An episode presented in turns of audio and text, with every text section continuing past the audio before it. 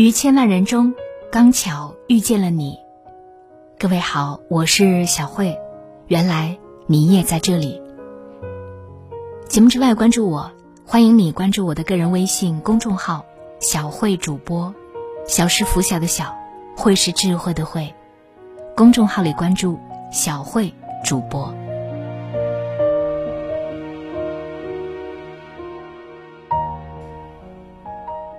禅宗思想里有一个很高深的看山理论，它将人生分成了三重境界：看山是山，看山不是山，看山还是山。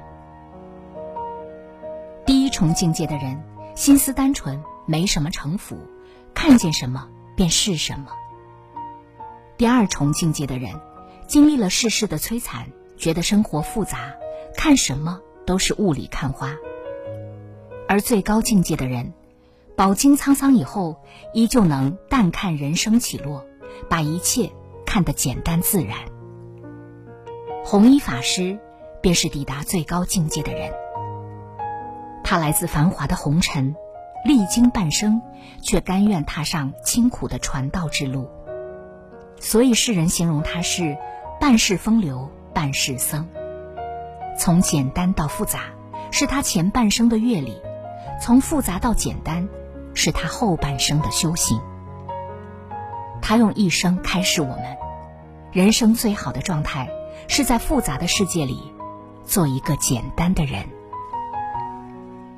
乾隆皇帝下江南时，曾在镇江金山寺问高僧法盘：长江之中，大船来来往往，一天到底要过多少只船呢？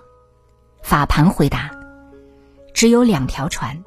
一条为名，一条为利。人生在世，谁都免不了要和名利打交道，谁都难以挣脱世俗这张大网。名利交织，爱恨交加，共同构成了这世界的纷繁复杂。我们徘徊其中，又时常在世事中迷失了方向，活得疲惫而迷茫。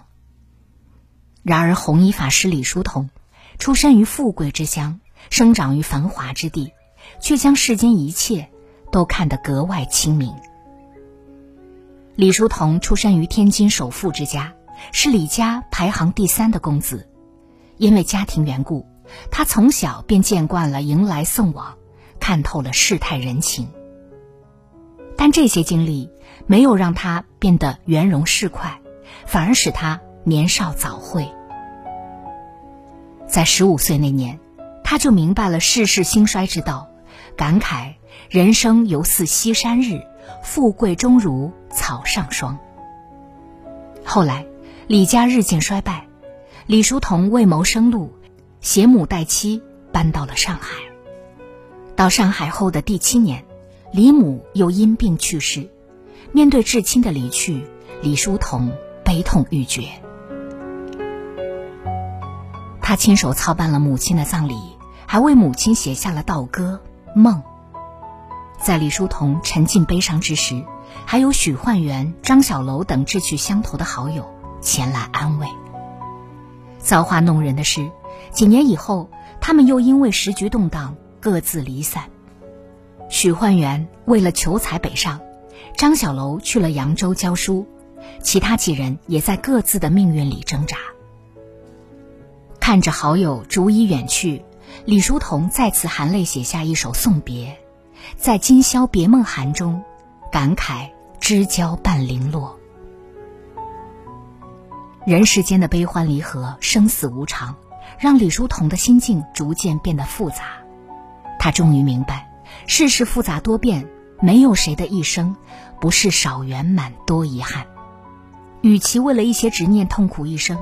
不如放下过去的包袱和束缚，去追求内心的简单和宁静。正所谓大道至简，返璞归真。人生短短三万天，学会看清得失，看淡纷扰，将复杂的生活简单过，就是最好的处世之道。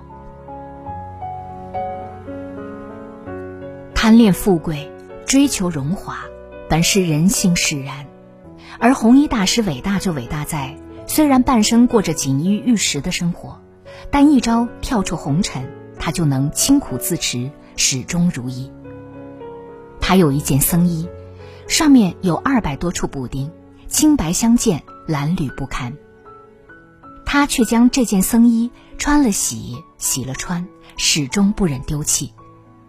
他还有一顶旧蚊帐，是他出家时所戴，用了几十年也不曾换过。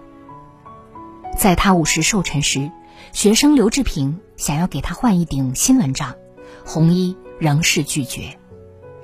还有一次，他的老友夏勉尊前来拜访，看到他的饭桌上只有一碟白水煮萝卜和一碗咸得发苦的菜，红衣却吃得十分虔诚，仿佛摆在他面前的是山珍海味。夏面尊忍不住问。这菜不会太咸吗？红衣笑着说：“咸也好，淡也好，样样都好。”在红衣看来，布衣桑饭可乐终生。世人眼中的清苦生活，对他来说，恰恰就是最好的修行。没有了物欲干扰，远离了人世繁杂，红衣苦修戒律，信悟佛法。终成一代律宗大师。弘一这种简单的处世智慧，深深影响了他的学生丰子恺。当年战争爆发，丰子恺不得已辞去教职工作，带着全家迁居重庆郊区。没有了收入来源，他只能住简陋的屋子，穿着朴素的衣衫，与家人一同犁地种菜。丰子恺却十分满足这样的生活。还在此地画出了不少温暖人心的画作。广厦万间，卧眠不过七尺；良田千顷，日食不过三餐。当你的物质生活回归简单，你才能更加专注于生活当下，经营好余生岁月。电影《一轮明月》里有这样一个片段。弘一法师苦修佛法大成后，曾受湛山寺住持之邀，去弘扬南山律宗。那里僧众百姓得到了这个消息，给他安排了盛大的欢迎仪式。弘一知道以后，找到住持言明三点：我不为人师，不要为我开欢迎会，不要登报扬名。多少人求而不得的成名机会，弘一却拒绝的很干脆。住持见此，只好马上撤掉了消息稿。后来，住持在给红衣安排住处时，看到红衣的被褥破洞连连，又立刻想给他换一床。红衣依旧推辞不受。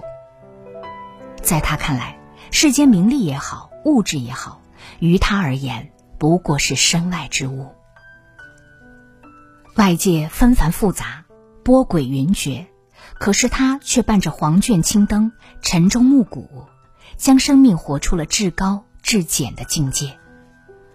佛学家赵朴初在怀念弘一法师时，曾写下两句诗：“无尽奇珍公世眼，一轮明月耀天心。”在世人眼中，弘一法师就像那一轮明月，至简至洁，永恒不灭。